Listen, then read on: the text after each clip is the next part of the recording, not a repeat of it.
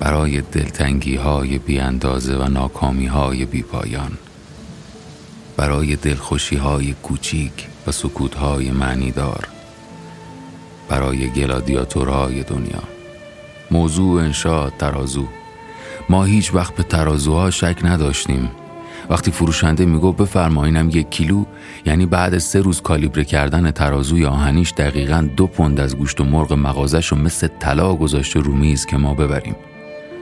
پدرمان بعد از مالیدن نصف حقوق بازنشستگی به دستگاه پوز در حالی که نیم نگاهی به ما دارد به این فکر می کند که چطور به این بچه بفهمانم حق ما اینقدر نبود آن لحظه ما داشتیم هوای پر کرده تو پوزمان را با ضربه به شیشه ویترین قصابی با صدای نچندان معدبی خالی می کردیم و با آن دندانهای پرپشت می خندیدیم.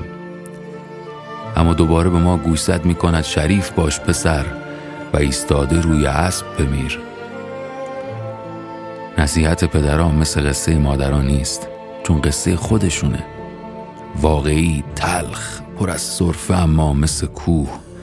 استوار فرمانده اما از درون ویرون ما همیشه دلمان می‌خواست وقتی بزرگ شدیم برایش مراسم صبحگاه مشترک برگزار کنیم و بعد از یک رژه مفصل در آخر پرچمش را دوباره بالا ببریم اما انگار نمی شود هرچه تلاش کردیم حتی عکس جوونی هاش هم با اختلاف از ما سرتر بود. سالهای سال می باخت که ما ببریم. ما زورمان کم بود. هنوز هم کم است. همین زور کم فدای دست هایی که دیگر توان باز کردن قوطی پیچ و مورای بی مصرف را ندارد. فدای قامتی که به اندازه گذشته سرو نیست.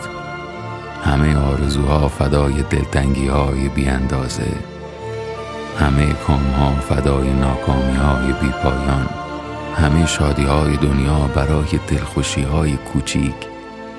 و همه صداها فدای سکوت های معنی دار برای همه گلادیاتورهای دنیا.